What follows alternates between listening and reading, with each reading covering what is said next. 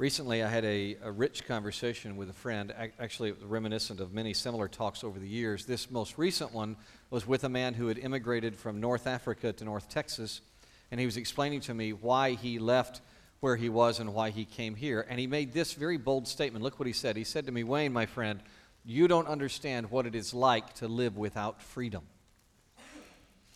I listened to him as he told terrible story after terrible story. And after a bit, after listening to his awful tales of slavery, I, uh, I gave this response. I said to him, I said, I think I have a sense of what you're talking about, although thankfully I have not yet experienced shackles in the political sense that you describe. But, I said to him, as significant as political liberty is, it's not nearly as important as spiritual freedom. And while the latter can inspire the former, it doesn't work the other way around. I went on to say this to my Muslim friend. I said to him, Do you know that this is a major issue in the Bible? I said, in fact, there's one whole book of the Bible that is all about the idea of real liberty. Let me show you. Why don't we do what I did with him? Open your Bibles, if you would, to Galatians. Galatians in your New Testament. Our new study today is in Galatians. It's right after the Corinthian letters, just before Ephesians. Go to Galatians and let's read verses 1 through 5. I'll show you what I showed him. Verse 1 of Galatians 1. Paul, an apostle, not from men or by man, but by Jesus Christ and God the Father who raised him from the dead, and all the brothers who are with me to the churches of Galatia. Grace to you and peace from God the Father and our Lord Jesus Christ, who gave himself for our sins to rescue us from the present evil age, according to the will of our God and Father, to whom be the glory forever and ever. Amen. What a beautiful description of the glory of our rescue. Oh, by the way, that's the title in your notes. You got a bulletin when you came in? Open it up. Look inside there on the left hand side. You'll see that headline, The Glory of Our Rescue. And our rescue, our liberty, is glorious. It is grounded in God's very character. Friends, this letter to the Galatians is all about liberty. And in Galatians 1 1, we meet the Lord of liberty. Look, look at it. Notice the complete unity in the Father and the resurrected Son. Each of them is mentioned in verse 1. And by the way, if you're keeping score at home, the Holy Spirit is also mentioned later in the letter, letter as fully God as well. The letter starts with the persons of God because our freedom is grounded in His character. The Father and the Son bring us grace and peace, and only the Father and Son and Spirit bring us grace and peace. This is especially significant because so many people get caught up in human factors instead. You see, we start to think that a constitution or a government or a job or a spouse or a house or any other thing will guarantee our grace or peace. Or, or, or we become concerned that the opposite candidate or law could eliminate peace or grace in our lives. This is hogwash. No human can take away your grace that comes from God. No human can eliminate your peace unless you let them, because your peace comes from God. And while it is fine and even good to oppose certain things and support others, we must remember that grace and peace come from God alone. That's why the triune God is the one who deserves all glory. Read the end of verse 5 with me all together. The end of verse 5. To whom be the glory forever and ever. Amen.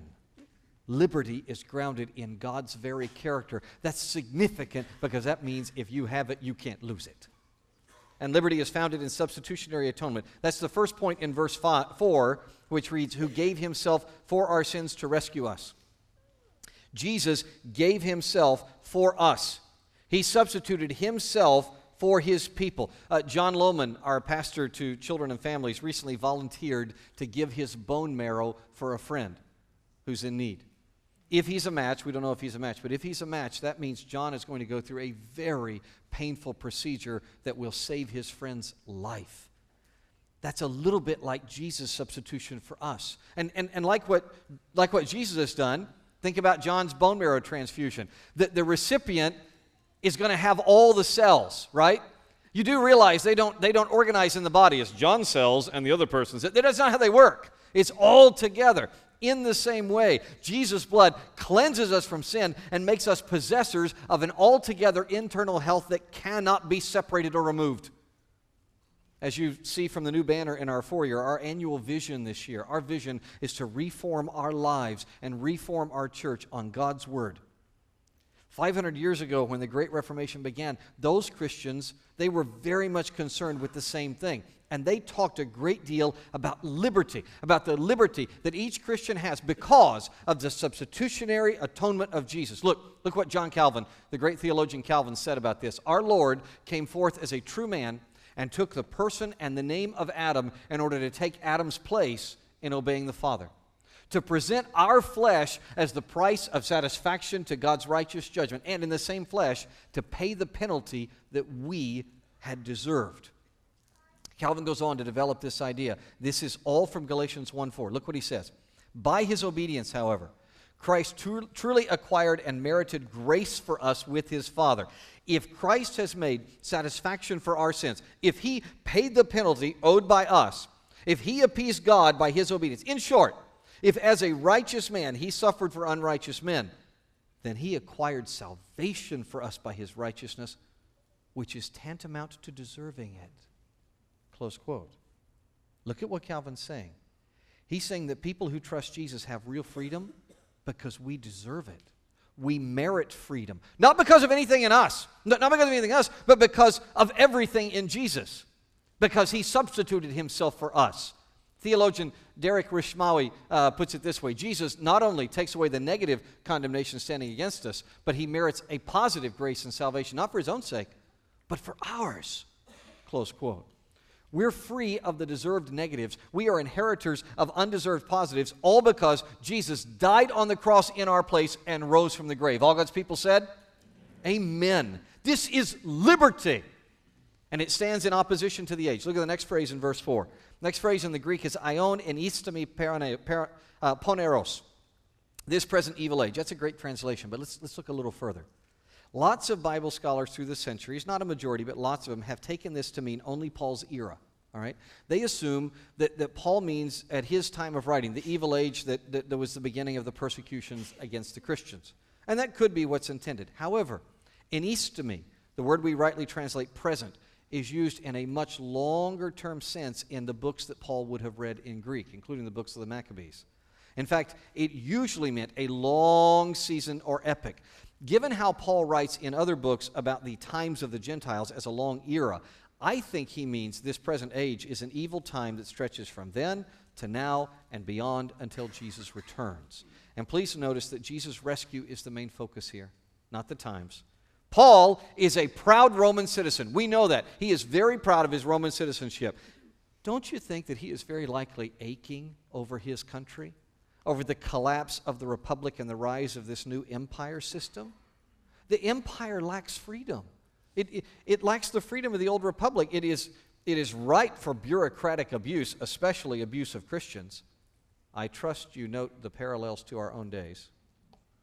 But none of that matters None of that matters because Jesus rescues. He brings real freedom no matter how ugly the empire gets. All times are evil on this broken earth. All people are naturally shackled with sin. But Christian liberty stands up to that evil, right? Christian freedom is not bound. It stands in opposition to the ill liberty of the age as it has for 2,000 years in every age. Amen. Liberty is God's will. Final point in verse 4.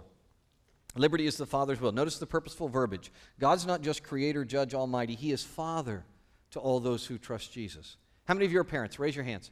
Raise your hands if you're parents. Really high. Keep them up. Raise them up. Keep them up. All right. Keep your hand up if your desire as a parent is for your child to be trapped in some addiction or terrible sin. Keep your hand up if your goal for your child is to be imprisoned. You want your child to be imprisoned. Okay, no hands, right? Friends, think if sinful parents like us want freedom for our kids, what do you think the perfect Heavenly Father wants for the people that He rescues? For the people that He adopts into His heavenly family? He rescues them for freedom. That's His will. Now, please don't misunderstand. The freedom that God has purchased is intended to be enjoyed according to his full revealed will in the Bible. A member of our pulpit team wrote me a wonderful reminder about this message. Look what he said. He said, Wayne, the purpose of our liberty, he said, Wayne, remember to tell everybody, the purpose of our liberty is, quote from Galatians 1, uh, 2.19, so that I might live to God. Liberty is not lawlessness. Liberty is life as it was envisioned by God, freedom within the safety of God's revealed boundaries. Close quote. Now, with all that in mind, look at the whole of verses 1 and 2 and let's meet the speakers of liberty. We learn a little bit about what liberty is, about our rescue. Here's who's speaking it. Verses 1 and 2. Paul, an apostle, not from men or by man, but by Jesus Christ and God the Father who raised him from the dead, and all the brothers who are with me to the churches of Galatia. Liberty has human champions, and there, there has never been a more dedicated champion of freedom than the Apostle Paul. It is God's will that matters. You see that? What other humans think has no bearing. Paul is an apostle. By the way, that's not a spiritual gift. This is different. This is the office of apostle. That means somebody who saw the resurrected Christ and was commissioned by him to start his churches. That office is closed. Anybody tells you they're an apostle, don't pass go, don't collect $200, don't talk with them, okay? But Paul is an apostle, and his apostleship is not up for a popularity contest. You know what Paul's going to do? He's going to stand up for the lofty goal of the spiritual freedom that God wills, and he doesn't really give a rip who stands in his way. 1500 years ago, a brilliant preacher in Constantinople named John, uh, he summarized verses 1 and 2 this way. John wrote this The exordium, little Latin here, exordium is the beginning of a Roman argument. Okay, so that's what verses 1 and 2 are in your Bible. That's an exordium. The exordium is full of a vehement and lofty spirit, and not the exordium only, but also, so to speak, the whole epistle. Close quote. Now, I read that and I thought, vehement and lofty. That's it. Man, that's well said. By the way, you can understand why Pastor John got the nickname Chrysostom, which means golden mouth in Greek, right? He's right. Paul is vehement about the lofty idea of freedom. Of course, verse 2 says other Christian leaders are with Paul in this communication. Oh, speaking of communication, we should note some important cultural context here. Uh, listen, first century letters have, have certain norms that we should know if we're going to understand them. By the way, 2,000 years from now, if Jesus doesn't return, they'll be saying the same thing about your time. These things they sent called texts, there were certain norms you used when you sent texts. It's true. Emails, they'll say. Those email things is what they called them. There were certain forms you always used. It's true. We all develop forms. So here's the forms that were part of every first century letter. When you were starting a letter to someone, you had four things you did. You greeted them, you gave the names of the authors or name of the author. You gave a thanksgiving for the participant, for the recipients of the letter, and then a prayer or a blessing depending on the kind of letter. Okay? Greeting, authors, thanksgiving, prayer. Now, look at, look at your text. Look at the start of the Galatians letter. One of those three things is missing in your letter. Which one's missing? Something's missing. One of them's gone. Look at your text. Which one's gone? Thanksgiving. Paul doesn't even pretend to give thanks for these brethren because he's too mad. He is vehement and lofty. We're going to see that these foolish Galatians, they have jettisoned their Christian freedom for the competing burdens of legalism and license. And Paul loves them so much that he is furious about it. He is really angry because he loves them. Speaking of the recipients, let's quickly get to know a bit about the Galatians. The Galatians need liberty. Um, in, in this week's All the Difference newsletter, if you receive that, if you don't, you can write something on your bulletin when you put that flap in, and we'll, we'll sign you up. Uh, I'm going to give you a whole lot more background that'll help you understand the Galatian churches more. In short, they lived in Asia Minor, they lived here, and, and they went through a dizzying array of influences over the years that, that are important to understand the letter. For today, let's just pick up the story where Rome has absorbed the whole of Asia Minor. Okay? The Roman Empire has absorbed all of Asia Minor. Got that? You know what Rome did? they decided to do a little bureaucratic move that has confused historians for centuries. All right? They took all of Asia Minor and they kind of took some existing, modern, existing provinces, and then they took this one massive province and they called the whole thing Galatia. And it was completely weird. It was like it was like Czechoslovakia when I was a kid. It's a bunch of peoples put together don't belong together. You see, Galatia had a bunch of people way up here in the north, and they were Celts uh, Gauls. And these were people who were ethnic Galatians. That's why it was called Galatia. But they had almost nothing in common with these people who were down south here, who were more Phrygian, uh, typical wealthy Gentile people. A lot of Jews, by the way, in South Galatia because one of Alexander the Great's generals opened up that area to Jewish settlements. A lot of Jews down there. So when you were reading any letter in, from the first century BC on and an author mentioned Galatia, you had to look at the context to figure out does he mean ethnic Galatia or does he mean political Galatia? I think There's no way to know for sure. I think Paul's talking to political Galatia. Speaking of Romans, the Roman impact on our letter is, is quite significant. Look at this quote. This is from the great historian Adrian Goldsworthy. Love his stuff. Uh, Goldsworthy says this Augustus had formed an entire legion, 22 Deiotariana, from Galatian soldiers, and the province was considered to provide high quality recruits. Here's the part that matters to you. Interestingly enough, this levy to bring the legions up to strength occurred at about the time of the Apostle Paul's missionary journey through Galatia. And his later letter to the Galatian churches contains a striking amount of martial vocabulary and imagery. Close quote. Paul's travels there set the stage for our letter, and they may have included, they may have influenced empire service. I told you he was a very proud Roman. Look, look up here. You can see the route that Paul took. He began in Antioch of Syria, traveled across Cyprus, went through Pamphylia to Antioch of Pisidia, and then to these Galatian cities Iconium, Lystra, and Derbe. Th- these are people he knows. These are churches he planted, and he loves them. He loves them enough to be vehemently lofty about their stupidity in abandoning grace. Paul writes this letter to rescue Christians from the curse of life without freedom. By the way, that's the headline on the right side of your notes the curse of life without freedom. It's the point in verses 6 through 9. Let's read verses 6 through 9. I'm amazed that you are so quickly turning away from him who called you by the grace of Christ and are turning to a different gospel. Not that there is another gospel, but there are some who are troubling you and want to change the good news about the Messiah. But even if we or an angel from heaven should preach to you a gospel other than what we have preached to you, a curse be on him. As we said before, I now say again if anyone preaches to you a gospel contrary to what you received, a curse be on him heresy destroys freedom. That's Paul's major idea in verses 6 and 7. There is no other gospel, but when people distort God's good news of grace, liberty is always lost. Always. Here's something fascinates me about verses 6 and 7. Paul had a number of words he could have used for negative change. See change in verse 7? See that word? It's the Greek word metastrepho. Now, why choose this term? because metastrepho means a complete switch, right? No other Greek word is as graphic. Look, Dr. Vines writes in his dictionary metastrepho is to transform into something of a completely opposite character.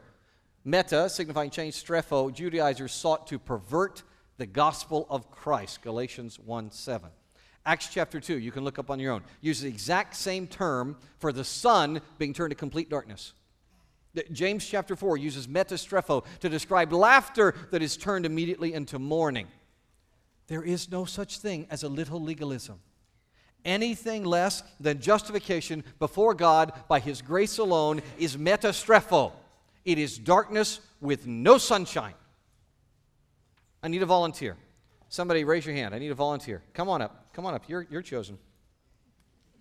All right, come here. Tell everybody your name. That's right, you're Grayson. All right, Grayson, come over here with me. We're going to walk over here.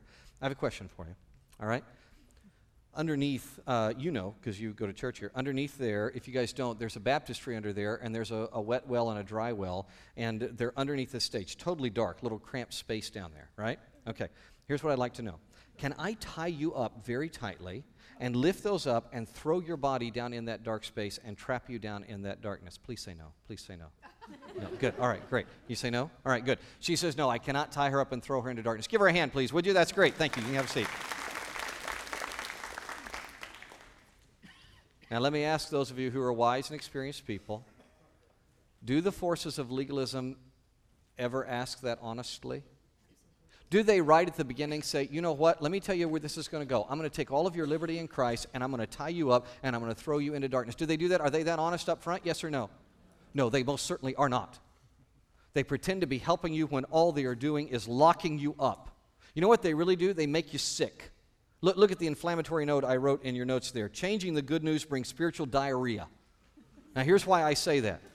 Paul uses the word tarasso in verse 7. Now, we translate it troubling, and that, that's a great rendering. These anti grace people are troubling the Galatians. But there is more to that word.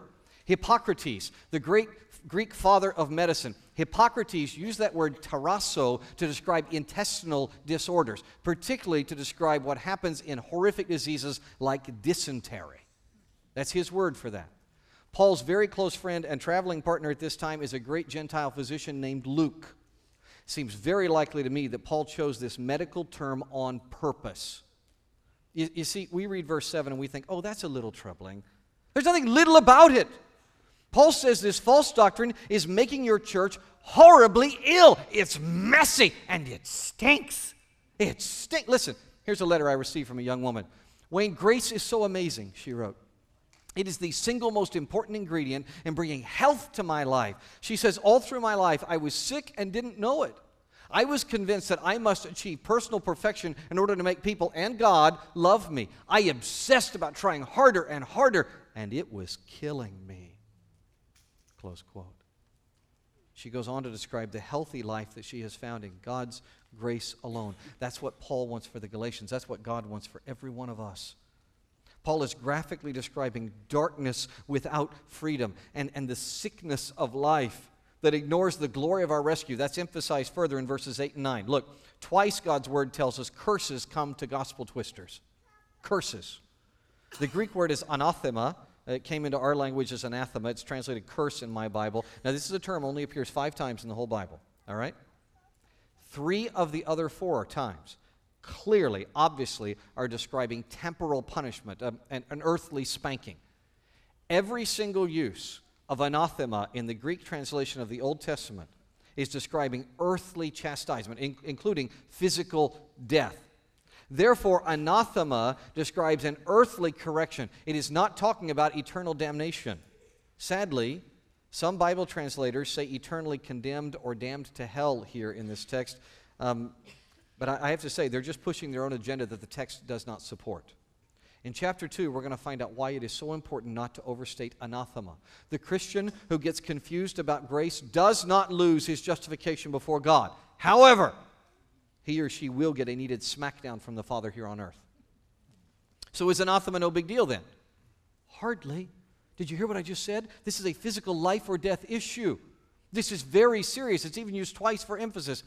Pastor Tim Keller describes how this curse plays itself out. Look what he says. In some churches, it is implicitly or explicitly taught that you're saved through your surrender to Christ plus right beliefs and behavior. This sounds very biblical, but it can still reject the grace first principle fairly easily. People think that we are justified by a strong belief and trust in and love for God, along with a life committed to Him.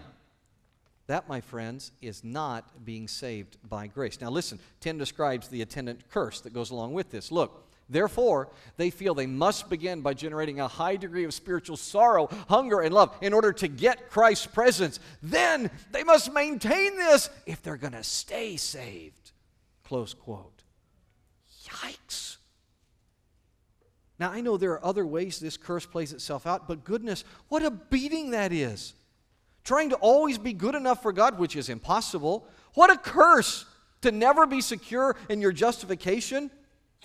Now, outwardly, that kind of life may look holy. Inside, it has to be a tumult worthy of Hippocrates' Tarasso.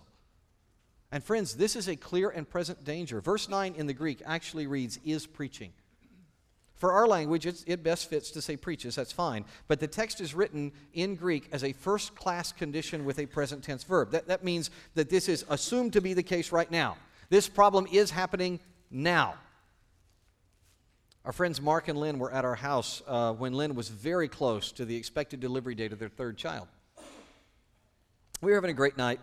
Uh, my two kids and, and their other their two older kids uh, and moms and dads we were all watching a movie really good movie. We're all really absorbed in the movie. All of a sudden during the movie lynn looks up and she looks over at her husband. She goes whoa i'm having contractions. We need to go to the hospital. And mark into the movie mark looks at her and he says this famous line not yet. L- let me know when it really hurts. She, she gave him a world-class glare and then she said, It really hurts now. They went to the hospital, and in really very quick time, they were blessed with a wonderful gift from God, their third child, whom I just saw the other day. Yes, sounded just like that. That was amazing. We'll need to talk later about you pinching your child just for emphasis, but it, it will sound great on the audio. That's nice. Paul says, turn off that silly movie that the false teachers are playing and get to God's hospital now. Bad things happen if you pretend that everything's okay. By contrast, respond to God's call, and you know what you get? You get to enjoy a great gift of life. All right, on that note, let's wrap up this thought section. Let, us read verses 8 through 10. And, and while we're reading it, why don't, let, us write some textual takeaways on our hearts. Okay? Let, verse 8. But even if we or an angel from heaven should preach to you a gospel other than that which we have preached to you, a curse be on him. As we said before, I now say again, if anyone preaches to you a gospel contrary to what you received, a curse be on him. For am I now trying to win the favor of people or God? Or am I striving to please people? If I were still trying to please people, I would not be a slave of Christ. Verses 8 and 9 um, reveal our first big takeaway. Check with the whole text you've received. Look, look at what Paul does. He rightly includes even himself. You see that? Includes even himself among those who could one day erode the gospel of grace. This generally happens in one of two ways in churches, okay? One is the problem that Tim Keller described, where, where teachers begin to add on to grace, right? They say, You're not justified by faith alone in Jesus alone. No, no, no. They, they say, Real faith, that's usually the phrase they like, genuine faith is shown through good works. And by the way, it's always funny. They always change which good works they choose to emphasize in different eras and, and different places. But it's not grace alone through faith alone in Jesus alone. The other erosion happens in more what we call liberal situations, where one is told it doesn't really matter what you believe, all roads lead to heaven. Now, of course, that's not the gospel that Paul preaches. It sounds kind, it sounds accepting, but this actually brings a terrible curse. Every few years, we see some Christian leader fall into one side or the other of these gospel twisting heresies. Paul says it doesn't matter who it is, if it's Rob Bell, the angel Moroni, or me. If what you are told doesn't agree with the scriptural doctrine of grace, run. Do not pass go. Don't collect $200, right? Flee that crap. Oop, can I say that in public? Flee that and send that false teacher straight to jail where he belongs. When Paul was in Greece, he visited a city called Berea. The Bereans heard the good news of grace at their synagogue, and Luke describes their response to Jesus this way Look, now, these Jews were more noble than those in Thessalonica. They received the word with all eagerness, examining the scriptures daily to see if these things were so. Close quote. Why does he say they're more noble? Because they don't just listen to Paul, they examine the Old Testament in depth to make sure he's correct. Brilliant. This is part of what God means in other passages where he tells us to take every thought captive or test the spirits.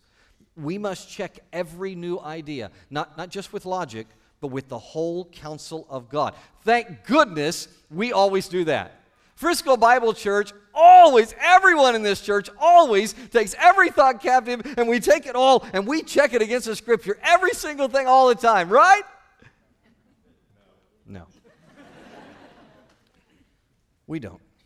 So, to help us think this through, I've developed a little assessment for you. I think this will help us ascertain how well we understand God's word about liberty in Christ. I want to give you a little 10 question assessment. Please write down your answer. It's easy, just T or F, true or false. Do it in the margin of your notes. You've got room. Oh, by the way, I need to give credit. A number of these questions were taken from the late, great Jerry Bridges, from his writings, especially his wonderful book, Transforming Grace, which I highly recommend. All right, here we go. Question number one true or false? If I oversleep and do not read the Bible in the morning, I expect God to give me a worse day. True or false? What do you expect? Number two, God doesn't care what I do. All my sins are forgiven, so I can do whatever I want with no consequences, e- eternal or temporal. No consequences. True or false? Number three, write it down. Having believed and received justification, salvation that makes me right with God, I must keep doing my part or I will lose that justification. True or false? Number four, if you or your views are unpopular, it stands to reason that you're wrong. De facto, you must be wrong. Number five, the impact on my quality of life must be considered first before choosing to obey any command from God. Must consider what it's going to do to me before I worry about whether to obey God. Number six, true or false, if I forget to pray forgiveness for a sin, God does not forgive that sin. Number seven, there are certain rites, such as baptism, without being tied up, baptism, that must be performed for one to go to heaven. In order to get to heaven, there are certain rites that must be performed. True or false? Number eight, it doesn't matter what the Bible says as long as we all just get along. Right? We all just get along. That's what matters more than what the Bible says. Number nine, there are no real threats to spiritual slavery in modern churches. I mean, that was for then, but that really doesn't apply now. True or false? Number 10. If you perform well, you will be more loved by God than if you perform poorly. True or false? Some of you probably know. The same answer was the correct answer on every one. What was the correct answer on every one? False. false. Those were all false. Over the coming days, we're going to see each of those questions explained and answered in Galatians. I look forward to that with you. For example, look at question number four. That was answered in verses 1 and 10, wasn't it? The cultural norm, whether it's the church culture or society, doesn't de facto determine what's right. God's word alone does. Stand on the word. That leads us to our second takeaway. Second takeaway be concerned only with God's opinion. Look at those bookends, verses 1 and 10. They repeat the same big idea. They hold the section together as an inclusio. The, the, fancy Latin term for this is inclusio. It's where you have a big idea and then another big idea, and it holds the whole thought together. All right? Look at the big idea. The big idea is a slave only cares about his master's opinion. Paul's not commissioned by a church, although he respects and submits to church authorities. Paul doesn't work for people, although he loves and serves people. Paul is an apostle and a slave by God's commission. And he doesn't forget who his real leader and his real authority are, because Paul recognizes God's authority as primary and ultimate. He can and will do whatever God commands. That, that's why he calls himself doulos. Look at that. See that? Guys, if you're going to understand the New Testament, you must understand this word doulos. Very significant word. It's often translated as servant or bond slave. It, it's, it means somebody who willingly enslaves himself to a leader. It, it's hard for us to grasp today. It's not just a servant, this is someone who enslaves themselves to a leader for a purpose. In the Roman world, doulos had standing. Do you know a doulos in the Roman world could buy and sell and run a business in the master's name? Never had to see the master's signature, just the doulos would do. In fact, douloses were very, very highly respected because they must have had some amazing master, so went the Roman line of thought, for somebody to bond themselves to that master and do what the master said. A person like that only cared what the master said and was blessed to follow his instructions. I, I think doulos is very nicely captured in the lyrics of Steven Curtis Chapman's song, Whatever. Uh, look, look what he wrote. I made a list wrote it down from A to Z. All the ways I thought you could best use me, told all my strengths and my abilities. I formed a plan, seemed to make good sense. I laid it out for you so you'd be convinced. I made my case, presented my defense, but then I read the letter that you sent me. And it said that all you really want from me is whatever. Whatever you say, whatever, I will obey. Whatever. Lord, have your way because you are my God. Whatever. We follow God, whatever, concerned only with His opinion. All God's people said? Takeaway number three learn to spot phantom pain. If you have trusted Jesus as your Savior, and you later feel or hear something that makes you doubt your justification, listen, that's phantom pain.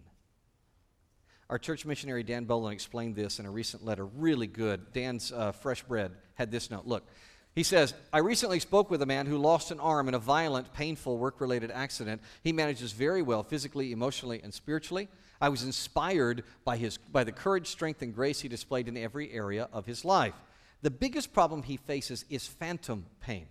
He's tormented daily by piercing, debilitating aches that at times overwhelm him. Signals, seemingly flowing from the missing arm, race to his brain, delivering a message that is excruciating but unreal. There's no longer an arm, but the pain he feels is authentic. Dan says, when Jesus removes our sin and washes away the guilt of our past, we may still experience phantom pain. We may feel the phantom guilt of our sin continuing to condemn us, even though the penalty of our sin has been removed from our lives. Paul reminded his audiences, himself and us, that because of Christ's sacrifice on our behalf, substitutionary atonement, right? Sin's condemnation is phantom pain.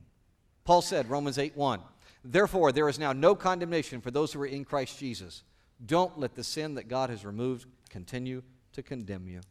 Close quote. Guys, next time you feel phantom pain, remind yourself of Galatians 1. Remind yourself of this truth that we who believe in Jesus have grace and peace from God that cannot be taken away. We are rescued by Jesus, and nothing can change that. All God's people said? That takes us to our final thing to remember. Fourth takeaway. We should know that God's freedom reforms the world. Friends, the message of this book changes everything. L- listen, my old teacher, Dr. Campbell, Don Campbell wrote this. In the early church, as the separation between Judaism and Christianity was taking place, the letter to the Galatians no doubt helped clarify that cleavage. Centuries later, it played such a key role in the Reformation, it was called the cornerstone of the Protestant Reformation. The profound influence of this small epistle continues. It is indeed the Magna Carta of Christian liberty, proclaiming to modern generations that salvation from the penalty and power of sin comes not by works, but by grace through faith in God's provision. Close quote. That's why you and I are working through Galatians. Look at our premise for this series. This is, this is why we're studying this. We struggle with freedom. We do. You do. I know you do. I watch you all the time. So do I. We lack it in our daily lives, and not really because of external factors. Perfectionism, legalism, selfishness enslave our hearts. And when we do battle these slavers, our souls often jump into equally entrapping nonsense like licentiousness, idolatry, or hypocrisy. We desperately need to know how to live as God's freed people. Galatians was given expressly to meet that need by teaching us how to keep in step with the Spirit.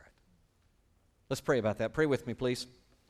Father, I pray I pray for myself, I pray for my brothers and sisters that we will check your text, whatever we hear, that we will be concerned only with your opinion, that we will spot phantom pain for what it is. And Lord, I pray maybe most of all that we will enjoy seeing your liberty reform the world, that you will use us to share the good news of Jesus' substitutionary atonement and the freedom that is found in Christ and in Christ alone because that changes everything. In Jesus' name, amen.